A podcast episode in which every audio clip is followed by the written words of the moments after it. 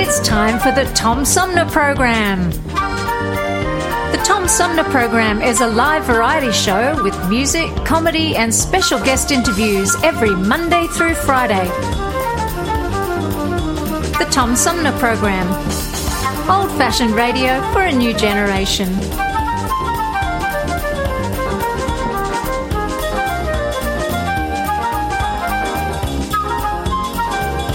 Our theme music is Fruit of the Louvre, provided by flick composer producer Howard Eddy.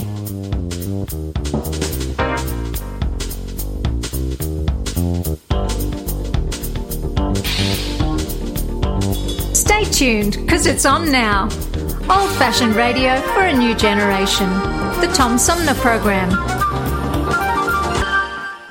Have you lost your job and your healthcare coverage due to COVID 19? You're not alone, and Genesee Health Plan can help. I called and they provided healthcare enrollment over the phone with Medicaid, healthcare.gov, and Genesee Health Plan. They made sure I had access to doctor visits, my prescriptions, and more. Getting healthcare coverage can be confusing. You don't have to do it alone. Get help with GHP. Call 844 232 7740 or go to GeneseeHealthPlan.org. We're in this together, and together we'll get right through now, it. COVID 19 vaccines are available to millions of Americans, and soon they will be available to everyone. This vaccine means hope. It will protect you and those you love from this dangerous and deadly disease. I want to go back to work and I want to be able to move around. To visit with Michelle's mom, to hug her and see her on her birthday. You know, I'm really looking forward to is going to opening day in Texas Ranger Stadium with a full stadium. We've lost enough people and we've suffered enough damage. In order to get rid of this pandemic, it's important for our fellow citizens to get vaccinated.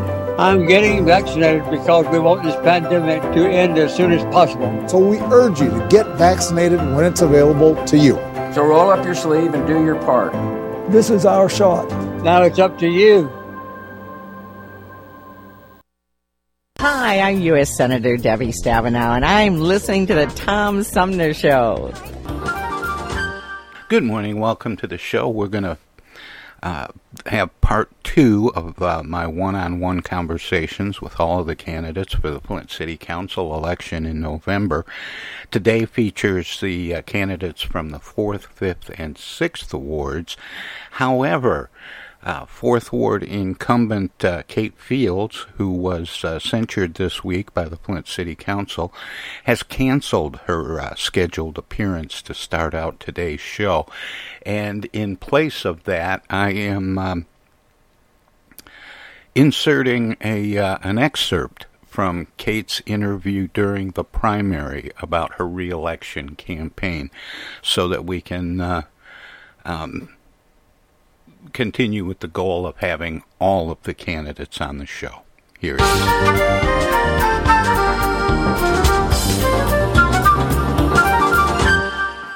Today we're going to focus on the fourth ward, but we start out this first hour with the incumbent who's running for re-election to represent the fourth ward on the Flint City Council, the current council person, Kate Fields. She joins me by phone. Hi, Kate. Welcome to the show. Thank you, Tom. Good morning. Um, you know, I asked. There's there are some newbies that are running for city council this year. There are a couple of uh, open seats, three maybe I think, and um, and I I always ask them this question, but I think it's maybe kind of appropriate for people running for reelection as well.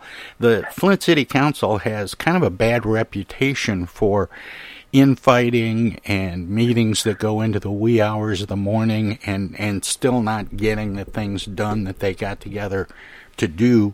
Um, why would you want to run for reelection? Well, for the same reason I ran the first time. is basically, you know, I want to try to help the city uh, improve and be a good place for everybody enjoys living. And I think that I have some skills, experience, and background uh, to bring to the table that might help achieve that. aside from incumbency, Kate, what what are some of those things you bring to the table for people who maybe don't know you?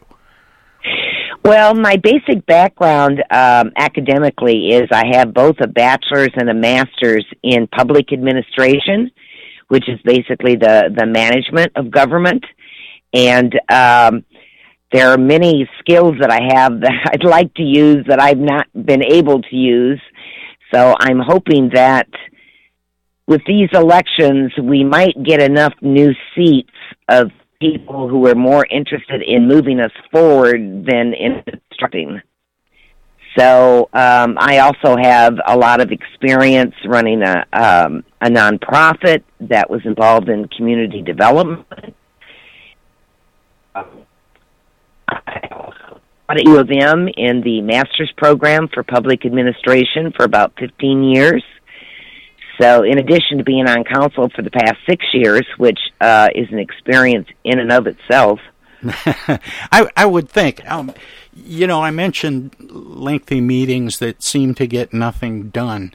And I know I've talked to some people from the state legislature, and when they go through very contentious periods, I always call them out about how divisive it is. And, and not just in Lansing or Flint, but, you know, in Washington as well. And and I'm always surprised when uh, representatives will tell me, "Yeah, that's what you see in the media." But there are a lot of things we get done every day, almost unanimously, that people don't see. Is that the case with the Flint City Council, or is what we see what we get? Uh, unfortunately, I think what what you see is what you get. Pretty much here for the past uh, year or two, uh, it seems like certain members of council have banded up with an agenda, and I don't know why they have this agenda, but it seems to be one of obstruction and preventing things going forward. I'll give you an example. So we have committees, right? And different things are brought to. We have four committees, uh, well, five actually, but we have finance, government operations, um, grants, and uh, legislative. So in legislative is where we bring forward ordinances, right? New or sure. We have had. Kate, I lost you there. Postponed. Can you hear me now? I can hear you now. We have a couple of ordinances, as an example, that have been forward that the public speak. They talk about in the ordinances is about drag racing and unfortunately across the city i don't people have, have covid brain or they're trying to amuse themselves or what but they're drag racing speeding doing an intersection or across the city. And people are really concerned about it. So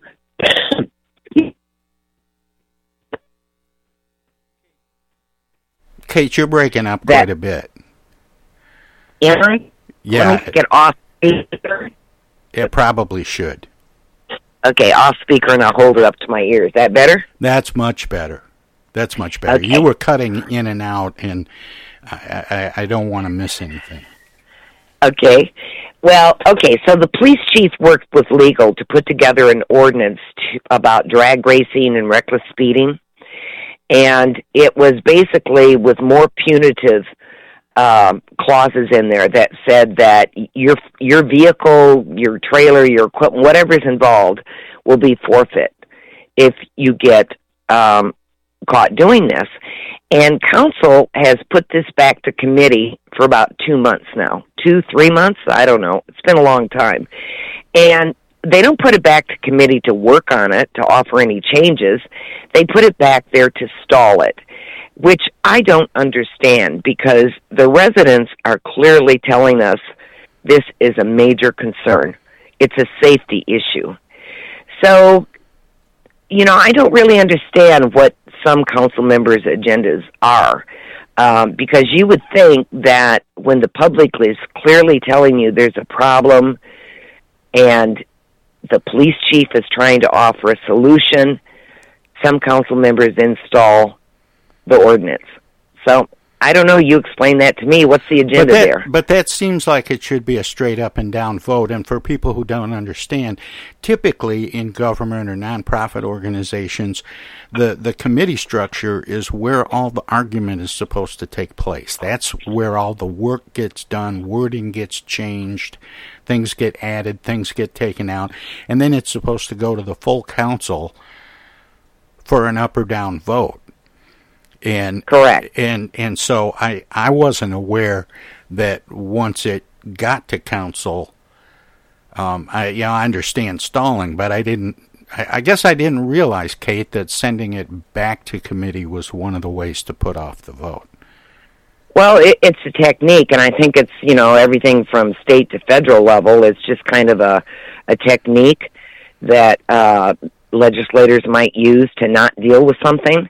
Now, the claims are to, uh, oh, to talk about it more or improve it or something, but they never actually do that. You know, they just stall it. So why not simply uh, and, table it? You know, well, just put off voting on it indefinitely or for some period of time that would allow it to to fail on its own. I I guess Tom because it looks like you're you're trying to deal with it if you postpone it back to committee. Okay. But when you get to committee, and by the way, our committee meetings, it, you know, first we have finance, then we have government ops, then legislative, and then grants. Well, by the time we get through finance and government ops, it's usually around midnight. Okay, so we never actually really get to do a lot of work in legislative committee. And then you're right, when it gets to the full council, we should have pretty much discussed it and be able to vote on it. But there are some members that it doesn't matter what kind of meeting you have. Okay, I think the purpose in their mind for the meeting is so they can talk. There, there are a couple members that just have an insatiable need to hear themselves talk. So why do we have meetings till 12, uh, 1, 2, even 3 o'clock? It's because some members like to hear themselves talk. And it seems looking in from the outside that a lot of that talk is more form than substance. I think if you looked at what is actually said, very little is actually said about the issues. A lot is said about past grudges and how wonderful they think they themselves are and God knows what all this talk is about, but very little is literally about the issues. The um, the budget that's in place now, um, or or that was just recently passed, and that was a bit of a challenge to get that passed. What was what was the holdup on on the budget? Was it the federal the whole, dollars? Yes, it was the federal dollars. The uh, I'm going to call it ARP. Okay, the acronym American is it Rescue or American Recovery Reco- Plan? Yeah, recovery plan. Okay, so ARP. Um, because this ARP money was due to come in, some council members, um, led by Eric Mays, thought that they were going to use this opportunity to determine how this money was spent by making uh, motions or resolutions to included in the budget. But according to the charter, okay, council only has the authority to amend a budget that is proposed to them by the mayor. The mayor had not included this money in the proposed budget because a lot of it was very uncertain at the time. And when I say uncertain, not only the amount, but when we were going to get the funding, but more importantly, the guidelines about how this money can be used. And it very specifically has to be related to COVID and the effects of COVID and how, you know, COVID affected your um, municipality, for example. And the attempt by Mr. Mays was to, for example, we're just going to put uh, three to five million in the police department not this is what the resolution would say not stating how specifically just some generic and we didn't even know what the rules were how could we spend this money You know, maybe we could spend it for crime. Maybe we could spend it for more police. Maybe not. We really didn't know. So wiser heads prevailed, and all of Mr. Mays's amendments, and I say Mr. Mays because he was a leader in this, um, did not succeed. And it's a good thing because what would be the point of amending a budget including revenue that the mayor had not proposed by charter, which would have been illegal anyway, because uh, council did not have that authority to include revenue that was not included. Kate, uh, I, I, have yes. to I have to put a comma here because I have to go to break, but I want to talk. Sure. I, I want to finish this, and I want to talk trash too. Hello out there, everybody. It's me, Tigger. T-I double G R. That spells Tigger. And don't forget to remember to listen to Tom Sumner program on account of because he's so bouncy. I'm Julie Lopez with Crime Stoppers. Have you ever wondered what to do if you have information about a crime or the whereabouts of a felony fugitive and you want the police to know but you need to remain anonymous? Well, here's what you can do. You can go to p3tips.com or download the mobile app. You can go to Crime Stoppers of Flint and Genesee County's Facebook page and click on the Leave an Anonymous Tip tab, or you can call 1 800 422 jail. All methods are anonymous, and if your help leads to a felony arrest, you may be eligible for a cash reward. Remember, your voice matters. Our lives have been turned upside down by COVID 19. When a vaccine becomes available, it's critical that all of us get it. What we do as individuals will impact everyone's health, including those who can't get the vaccine. We won't get through this unless everyone takes part. Now is the time to get up to date on all recommended vaccines for both kids and adults. Experts say it's more important than ever for everyone to get their flu vaccine this year. And if you're older, you should get both the flu and pneumonia vaccines, since both illnesses can make COVID 19 even worse. Vaccines are available at a lot of convenient places, so be an example for friends and loved ones and encourage them to get vaccinated too. We all want to reunite, travel, and get back to school and work. But that means we all need to get on board. This is the time to do what's right for each other. Get vaccinated. It's our best shot. Hey, this is Tom from the Tom Sumner Program. Catch me and a gaggle of great guests weekdays on Our Voices Radio, WFOVLP 92.1 FM. You never know who might drop by. Joe By from the Blue Hawaiian. Dan Sterling. Congressman Dan Kildee. Alexander Zonjic. Actor, comedian Joe Napodi. Woodrow Stanley. U.S. Senator Debbie Stabenow. State Senator Jim Ananich. Comedian Brian McCree. The unknown comic. Mark Farner. And Tom, I want you to know Tom's my friend. You you've always got great questions, and you know the material, and you, and you care about it, and it's uh, it's that's impressive. Nice to be with you, Tom, and I admire you for reading all of that. I haven't read the whole thing. I've got willing to admit that. Hey, Tom, this is my favorite interview always. You you, it's like having coffee at the kitchen table with you. Tune in Monday through Friday from 9 to 12 right here on 92.1 of a kind, and check out our website at tomsumnerprogram.com. MTA Flint is nationally recognized for continually seeking to provide sustainable, reliable, and cost efficient transportation for individuals throughout the region. Through work related and non emergency medical transportation and your ride services, MTA is moving people with future and alternative fuel technologies. More information about MTA Flint and specialized services is available at mtaflint.org. Discoveries they happen when we least expect them, in places we thought we knew. And discoveries have a way of teaching us a little more about ourselves along the way. Welcome to Flint and Genesee County, where up north meets down south. Home to Michigan's largest county park system and a vibrant culture. A place filled with discoveries we've yet to make throughout acres of beautiful lakes, wetlands, and woods, and in the diverse city beyond where the uplifting melodies of gospel choirs fill the air, where the work of renowned artists color the galleries and museums, where the fresh fruits and vegetables at the downtown farmers market awaken our senses, and where the cultural center and planetarium broaden our view of the world.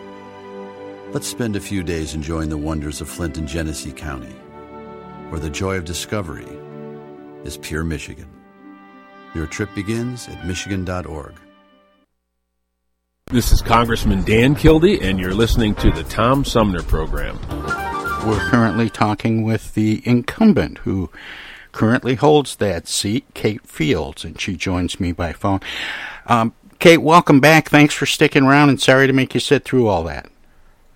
Oh, happy to do so. In fact, it was good you gave me an opportunity to take a deep breath because I get so passionate about things because I I spend so much time and energy trying to problem solve and uh sometimes I have to just take a deep breath and move on. Well, just before the break, we were talking about how the uh, how the budget process got derailed by the um, uh, by efforts of Eric Mays and others to make the federal relief funds, the, the COVID 19 relief funds from the federal government, part of the budget process, which they didn't necessarily need to be. And the idea was that they would be able to decide how to get to spend that money. Making it part of the budget doesn't give them any more power to figure out how to spend that money. Wouldn't wouldn't that be the case when it it came up to uh, accept the money and, and decide what to do with it? Absolutely. In fact, there were so many things that were uh, proposed by Mr. Mays, like the Mays Institute. You know, I don't know, four hundred thousand dollars for that. It was like, what? What is that supposed to be? I don't think that's an allowable or eligible thing under uh, the ARP funds. But anyway, it's you know, we just need to move on. We were successful in uh, just passing the budget uh, pretty much as the mayor proposed it, and he tweaked it a bit. He did listen to council in some things they wanted to have funded. Um, and we're past that now, so we're moving on. Well, and and part of moving on, there was there was also uh, a hold up on uh, it, and, and, and correct me if I characterize this incorrectly. Um, the contract with Republic for collecting the garbage in the city of Flint ran out, and negotiation to um, extend or or begin a new contract um, got held up. The deadline went by, and and then ultimately it was decided to um, create a 90 day agreement to then decide, you know, to, to get more time to consider going forward how the contract would read. And I, at least one candidate for city council has said that that being characterized as an extension of the previous contract wasn't really legal, that um, the the contract didn't allow for extension; that there had to be a new contract this time around. Um, do I have that right? And also, I, I was sort of getting the impression that Republic doesn't want the gig now, and who should be collecting Flint's garbage? Well, you asked me several questions here. I want to go back to. I wanted to give okay. you something to work with. Kate. Yeah. Okay. First of all, what what people need to understand it isn't that the administration wasn't taking care of business and hadn't put out a bid earlier, so we wouldn't have this gap time and a need for a a 90 day contract extension. What happened was they had bid this out. The bids were opened, I don't know, February or March but the person who was in charge of opening bids at the time didn't ensure that we had a public bid opening. Now, that is absolutely paramount in all of our rules and, and regulations, you know, from local up to federal. It has to be public. So, once our new CFO, Shelby Freyer, who's dynamite, by the way, discovered that, she went to legal, and after discussion, it was decided they had to rebid it. So they started the process again, and it takes a long time to put together a request for proposal RFP, and then to bid it out, give people time to respond, and then have another bid opening, which we had uh, July 12th. So since the garbage contract was ending June 30th, they had to come up with a way to ensure that the public had you know, that we had garbage pickup. Because can you imagine the pandemonium I mean, we already have such problems with blight, and then can you imagine if we didn't have garbage pickup for a month or whatever it would take? So, um, well, even a was, couple of weeks, Kate, in the in the uh, uh, high heat we've been having. Absolutely, it would be a real danger to public health and safety. I mean, that's clear, and I don't know how you can argue against that. And um, so they negotiated with Republic, who was already, you know, they already have the routes, the drivers, the whatever, or at least they were trying to get drivers. So the the bone of contention really was that they want Republic wanted to charge an extra two hundred and ninety thousand dollars as a fee for being able to do a 90 day extension and they insisted on 90 days not 30 because there is a nationwide labor shortage of drivers with CDL licenses that can drive these garbage trucks. So what they had to do to recruit was they had to offer 90 day contracts and they literally were recruiting all over the United States. 90 day contracts, pay them a bonus, uh, pay their travel and housing to get them here to make sure they had adequate coverage because they'd already been having difficulty getting drivers with this license uh, and especially getting drivers in Flint because Flint residents apparently have lost their minds and were taking like machine guns and guns out threatening drivers. So um, so anyway, there were council people that were objecting to that, and they quite falsely, I believe, started characterizing Republic as having provided uh, n- not so good service for the four years that they were under contract, which is not true. Okay, in my opinion, is absolutely not true. It's just when the pandemic hit and they started having problems, um, you know, getting employees, etc. So anyway, this extension uh, Monica Galloway made a motion to make it a 30 day contract. And unfortunately, council went along with that. Well, Republic had already said they were not going to do less than a 90 day contract. It just wasn't economically feasible for them to do that. And I thought the reasons were very sound. And, and they presented these reasons very clearly. So finally, it went back to council, and we did pass the 90 day extension while we are waiting for the new bids to be evaluated and um, a proposal presented to council. So that's what we're waiting on now. And I've been told I haven't seen the bids, I've not been involved in it whatsoever, but I've been told that Republic did not bid this time. At least a couple uh, candidates for city council, not necessarily in the fourth ward, but um, that I've talked to are interested in exploring the possibility of the city taking that function in house again. Um, is is that viable? I, probably not short term, Kate, but but long term is that is that something that maybe could or should be done long term? Well, I I don't know, you know, and you you have to think of history. What is one of our major financial problems? It's our legacy costs, the retirement costs. True. Can, and and we are really struggling to meet our obligations, which is our number one obligation. We have to meet those beyond anything else. I mean, before you pay for anything else, you have to meet those legacy cost obligations.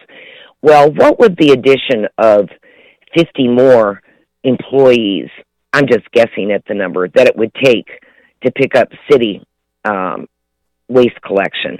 I, I think it would be huge. But one thing I agree with is it wouldn't hurt. Someone could do a study and look at comparative, you know, a feasibility cost. What would be the elements? You know, you'd have labor, you'd have equipment, you'd have, you know, what would that cost us and where would we find the money? Because if you'll recall, back when Don Williamson was mayor, he bought all these new garbage trucks, which subsequently, I believe, the EFMs um, got rid of.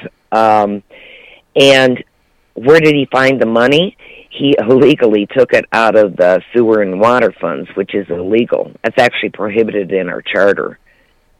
But um, that's what they did, and that's one reason why our sewer and water funds uh, have been so shaky because that was a practice on past administrations, which Sheldon Neeley put a stop to. So more power to him for doing that. So is it viable? I don't know. Maybe we should do a study and and cost compare.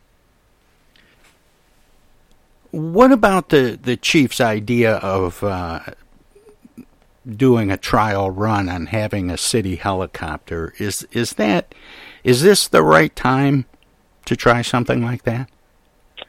Well, you know, I, I'm aware of pros and cons and and things expressed by the public, but at the same time, in um, Councilman Guerra, actually, you know, who's he's a deputy with the sheriff's department. He pointed out how a helicopter could be used. For example, you know the problems they were having at Club Sunoco at various spots. Uh, like a helicopter, if there were, you know, there's a fight or something going on, if they had a helicopter and all of a sudden big spotlights are down on those people, they'd probably disperse. If you have people drag racing or doing donuts, a helicopter shows up and is spotlighting you, people probably would think twice about doing that. So I think the chief is trying to be innovative and trying to find ways to address the crime problem, which everyone, including him, agrees we have to find a way to reduce crime. So I give him credit for being innovative, and it was on a three month trial basis. And I actually would like to see on a trial basis how effective and if if that technique actually made a difference. We can't just keep complaining about it. We have to try to do something about it. We just have a couple minutes left, Kate, and I always give guests an opportunity to let listeners know where they can find out more about you and your work, past, present, and future, and, and find out about your campaign, get involved if they're interested, all of that kind of stuff. Is is there a, a good way for people to reach out to you? Well, they can use my cell phone. I don't even use a city cell phone. I just use my personal cell, which is eight one zero nine zero eight zero three six six. And uh, I do have a Facebook page, but I kind of like don't really do much on it. Uh, I'm really not, you know, I'm older. I'm not as social media obsessed as a lot of younger people are. Yeah, I'm I'm a little clumsy with uh, technology too. It's great when it works, but uh, um, is is there a um, a, a way to? Well, reach... I just don't have time, Tom, to do social media. I'm too busy working.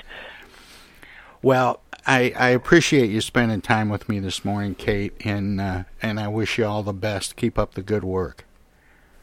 Thank you. I do my best. Thanks, Kate. Thank you. Bye bye.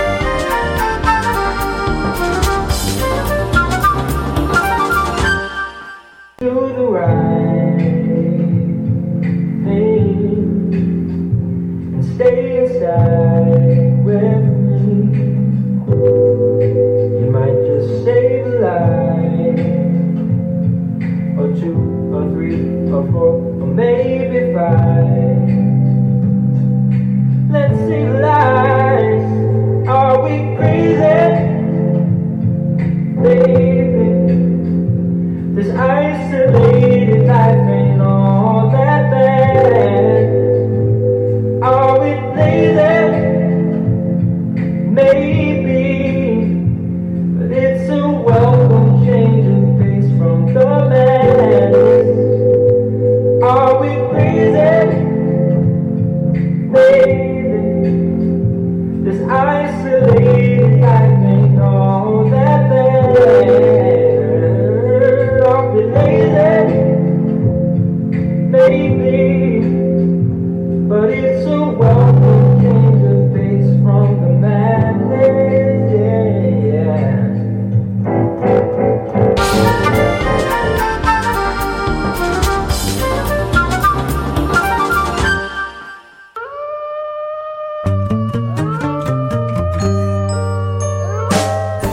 Armchair Politics is going to hell. Hell, Michigan, that is, and you're invited. On October 27th, Wednesday before Halloween, Armchair Politics will be broadcasting live from 9 a.m. to noon from the Hell Saloon in Hell, Michigan, near Pinckney.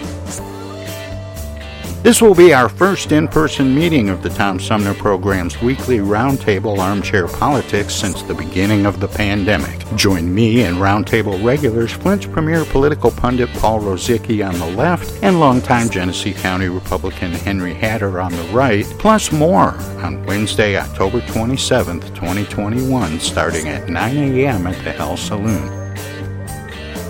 Armchair Politics is going to hell, and you can too.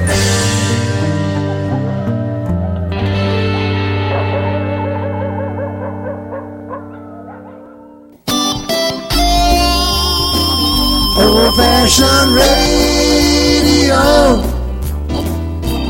for a new generation. The Tom Sumner Program.com. The Tom Sumner Program.com. The Tom Sumner Program.com.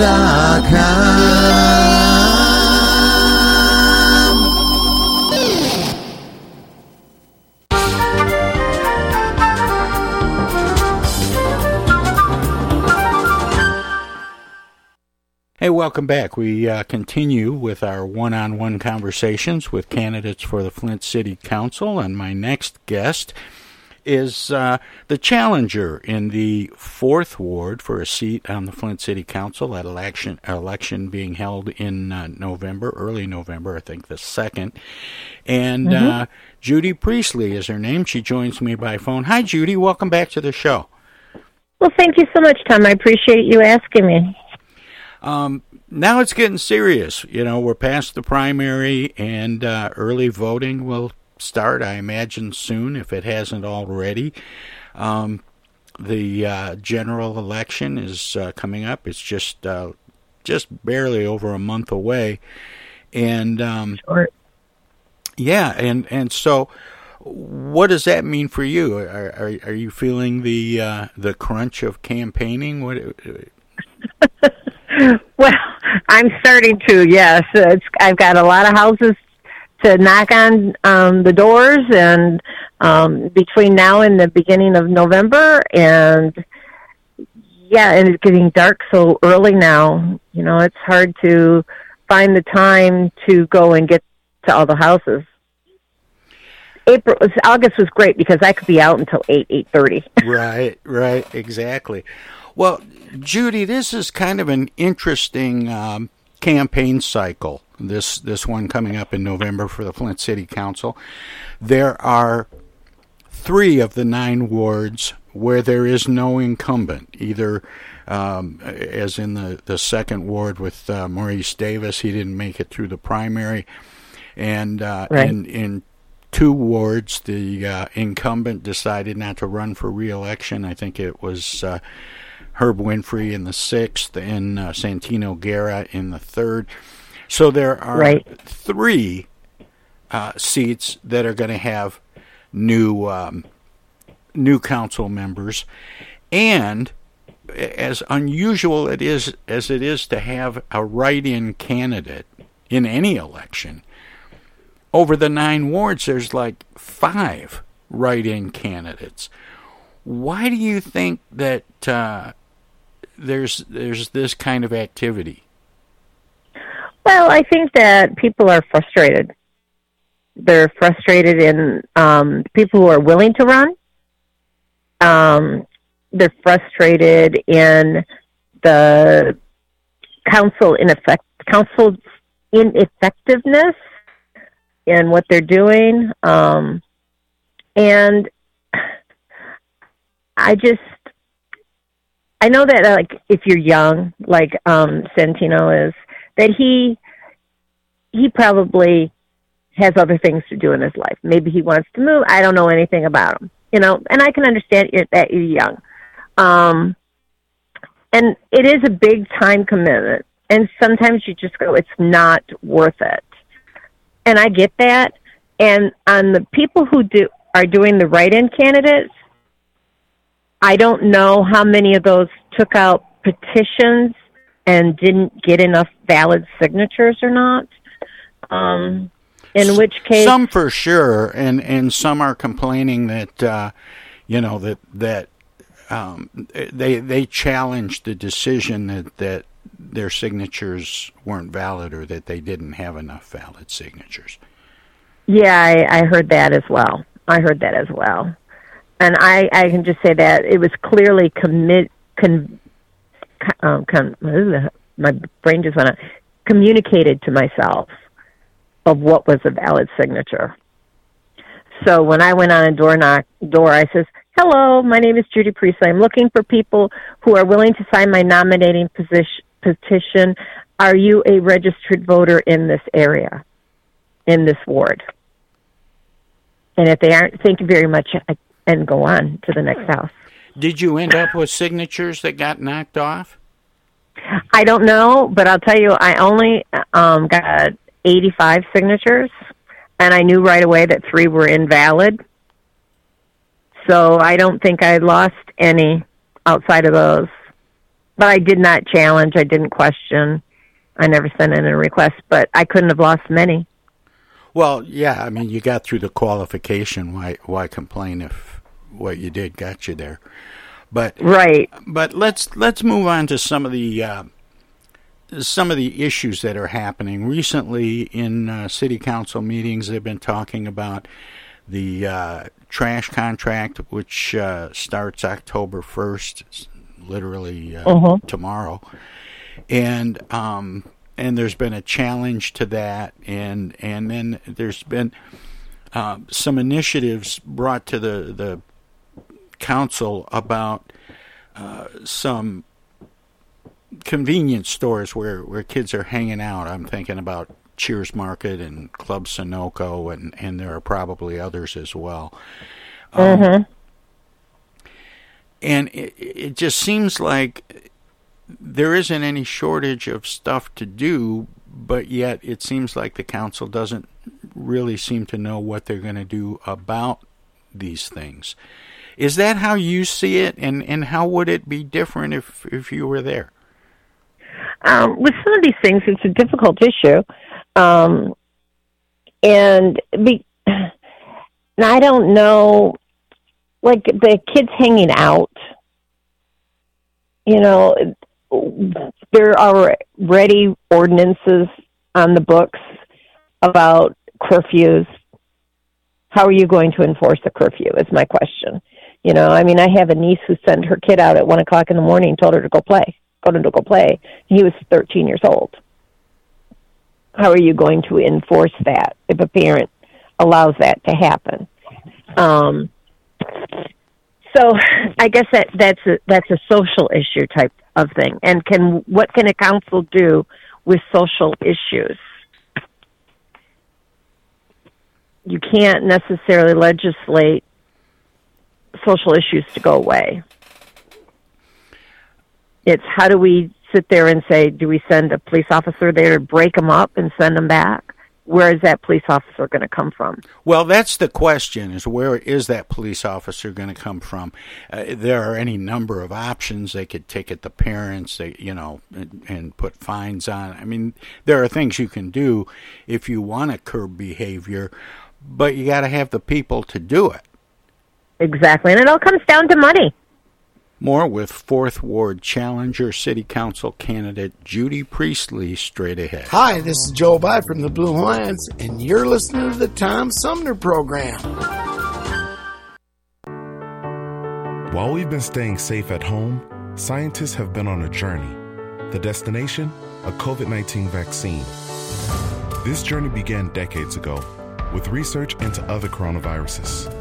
Scientists built from there with months of research and development, cooperation with other experts worldwide, and clinical trials on tens of thousands of volunteers of diverse race, age, and health status.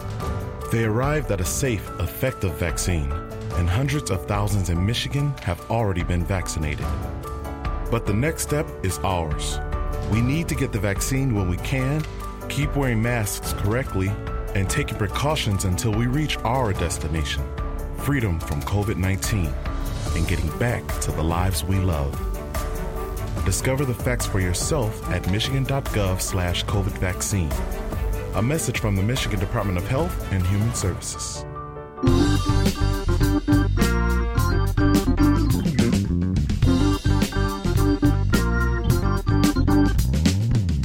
Start your weekend early with the Tom Sumner program every Friday live at 11. We turn the spotlight on the world of arts and entertainment featuring artists from music, TV, and the movies. Catch everything from the rich local talent pool in and around Flint and Genesee County to up and coming stars of stage and screen, plus legends from New York and Hollywood. Hi, this is Greg Nagy. Hey, this is Hopper. Hi, this is Joe By from the Blue Hawaiians. Hi, this is Alexander Zonjic. Hi, this is Mark Farner. This is Maurice Davis. Hi, this is Rochelle Ray. Hi there, folks. This is Sweet Willie T. Hey, this is Steve from the Nashville office. I'm Gwen Pennyman Hemphill. Start your weekend right. Go to 11 Fridays on the Tom Sumner program.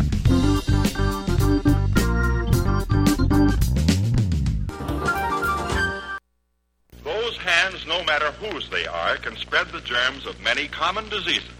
That's why I want you to realize how important it is to keep hands clean, to wash them regularly and always before meals with Lifebuoy, which not only removes dirt, but helps to remove germs. Teach the children this habit. Form it yourself. Always use Lifebuoy for hands and face as well as the bath.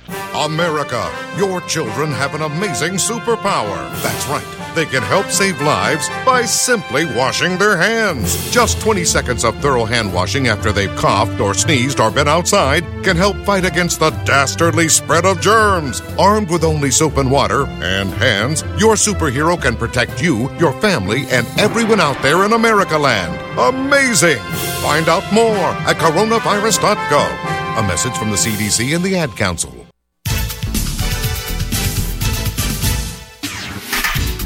W.H. Wisecarver, a recent guest on the show, has pledged 50% of the proceeds from his book Twilight of Empire from sales between October 1st and October 31st to support the Tom Sumner program. W.H. Wisecarver, a former national security advisor and counsel for the U.S. Senate Armed Services Committee, pulls no punches, fusing history with political intrigue in Twilight of Empire, the third of four planned novels in the Resurrection Saga series. W.H. Wisecarver's book, Twilight of Empire, shows that the U.S. has all the wealth, science, and resources to solve every issue we face today. Twilight of Empire by W.H. Wisecarver is available on Amazon and Apple Books. For more information and to support the Tom Sumner program, visit whwisecarver.com.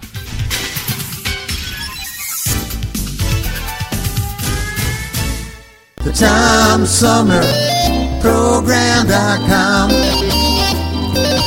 Hey, this is First Ward City Councilman Eric Mays, and you're listening to the Tom Sumner Program. More with 4th Ward Challenger City Council candidate Judy Priestley straight ahead. Do you think Flint has the resources it needs to. Absolutely not. Well, yeah, for, to to meet the needs of the of the uh, constituents, and and doesn't it doesn't that mean that the council and and the city administration are rearranging deck chairs on the Titanic? Sounds like it, doesn't it? Kind of. Um, you know, it's we lost twenty thousand people over the last ten years. Along with the, that loss, we have increased crime. We're going to reach a record murder rate in the city. Um, this three hundred thousand dollar helicopter isn't even going to be off the ground until the spring. The last I heard. Um, could we have used some of that money to put boots on the ground? You know, um, I understand that they want an eye in the sky, but that's fine. But do we need boots on the ground before we put an eye in the sky? Well, yeah, I mean that that's that's a good question, Judy, because you know you you have a helicopter flying around and it can report that there's a, a gang assembled here or there's a fight here or you know there's there's a, speeding car that's driving recklessly. They can they can report all those things, but if you don't have anybody to respond, exactly. And I wonder the same thing about some of the other smart policing things, uh, cameras and you know shot spotter uh, technology that that you know listens to and reports when shots are fired. Um, literally microphones around the community to pick those things up. Um, you can use those things, but if you don't have anybody to respond, it it, it right. seems like you're uh, rearranging deck chairs on the Titanic. But how do we how do we deal with that? How do we address that? 50 miles away in Lansing, they have roughly the same population and twice as many police officers. Um, do you think we'll ever get to a point where we can afford to right size the community in terms of, you know, cutting back because of the size of, of the population in terms of infrastructure, but growing the police department to to be in line with the number of people we have? Well, how do we get the money to fund that type of thing? You have to get investment into the city. It's like a vicious circle we're in. I was going to say, isn't that kind of a chicken and the egg thing? Um, you know, we can't attract business if we can't clean up the city, and we can't clean up the city if we don't build up the tax base, which means we've got to draw in business. Right. And and some of the questions I had is I'd heard about a um, a storage facility wanting to go in on Richfield Road. I'm not sure exactly where it was, but probably right where the old Ben Franklin. I think it was a Ben Franklin. My gosh, it's been closed for so many years. I remember it being there when my grandmother was alive, 40, 50 years ago but um, I believe it was right in that area that they wanted to put a storage unit in, and the city denied it. So we lost property tax revenue because who's paying the property tax on those abandoned buildings? You know, maybe it would be a thousand dollars. Okay, that's a thousand dollars that you can. It, it's got to be more than that, but that builds, and maybe there was going to be two or three employees there on location. Maybe not, but I'm saying maybe. And so we lost that income tax on those employees' wages because it's in the city, so they would have to pay a minimum of half percent of their wages to the city. So let's say we that's one example and how much money did we lose over a year? Okay, maybe would the total amount might fund a quarter of a policeman. But that's a quarter of a policeman we didn't have before. And if you keep adding that up and get these people in and not turn away their businesses, we can get start adding to our police force, and that will reduce. That'll help reduce crime. What do you think the priorities should be for the city council, knowing that it's dealing with limited dollars? what are the things that we absolutely need to provide? Is it is it public safety? Is it is it trash collection? Well, I, with the trash collection, I, we have a fee. We're not taxed on that, and we obviously have to have some cities and some townships. Each individual um, home pays and contracts for their own trash contract or pickup, which is what we are basically doing with our fee to the city. And uh, so I think that looking at the places around town, especially in my in my ward, um, um, over by Franklin and um, south of Davison Road, that's terrible place.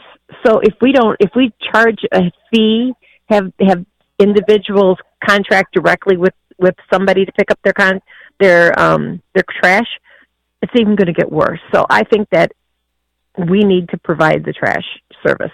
We also need to provide uh, safety. That includes fire and police. So those are the big thing, and then of course we ha- we we have to provide water.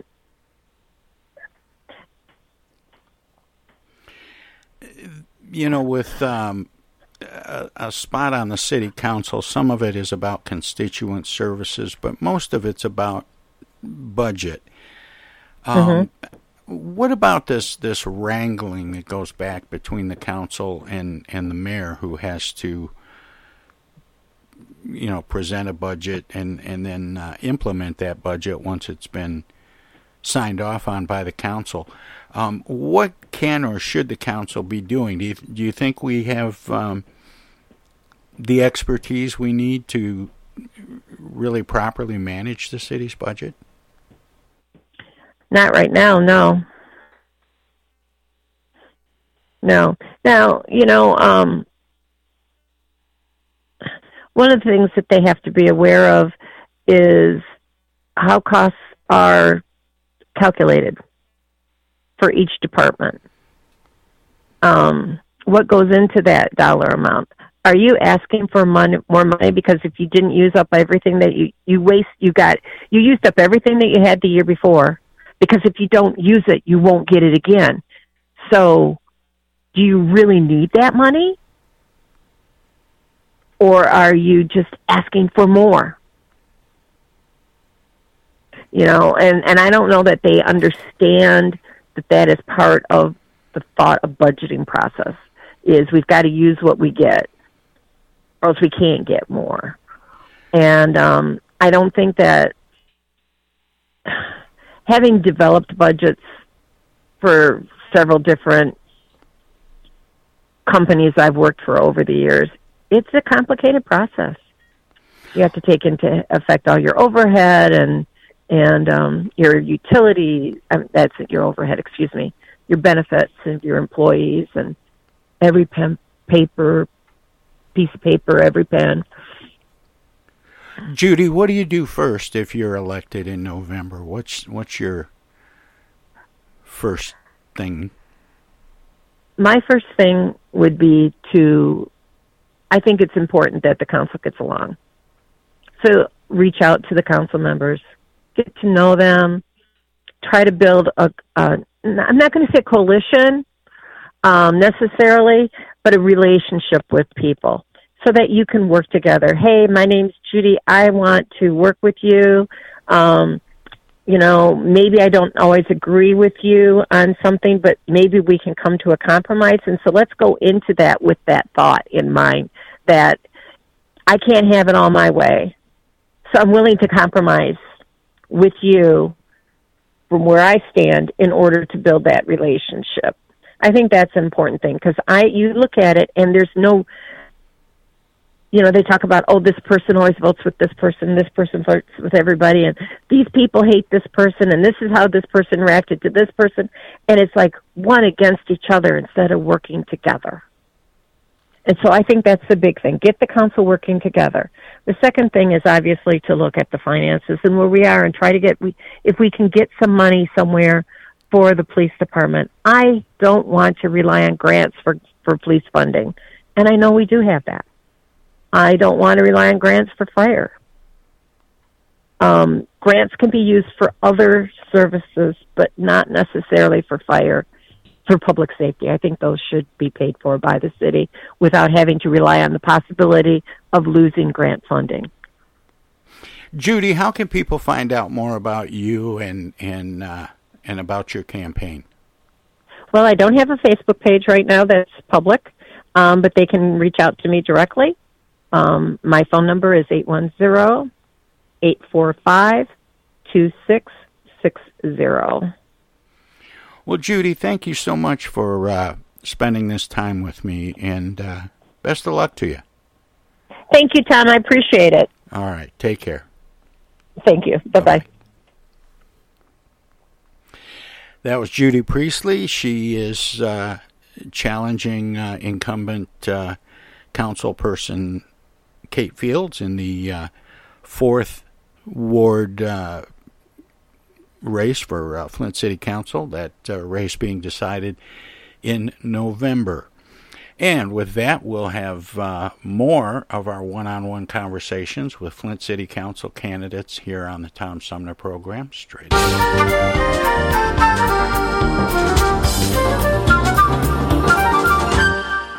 From the Tom Sumner Show.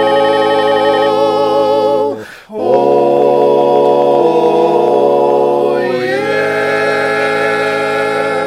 pilots, get off of my lawn. We're trying to do a radio show down here. It's a Tom Sumner program, don't you know? Go on. Go on, get out of here.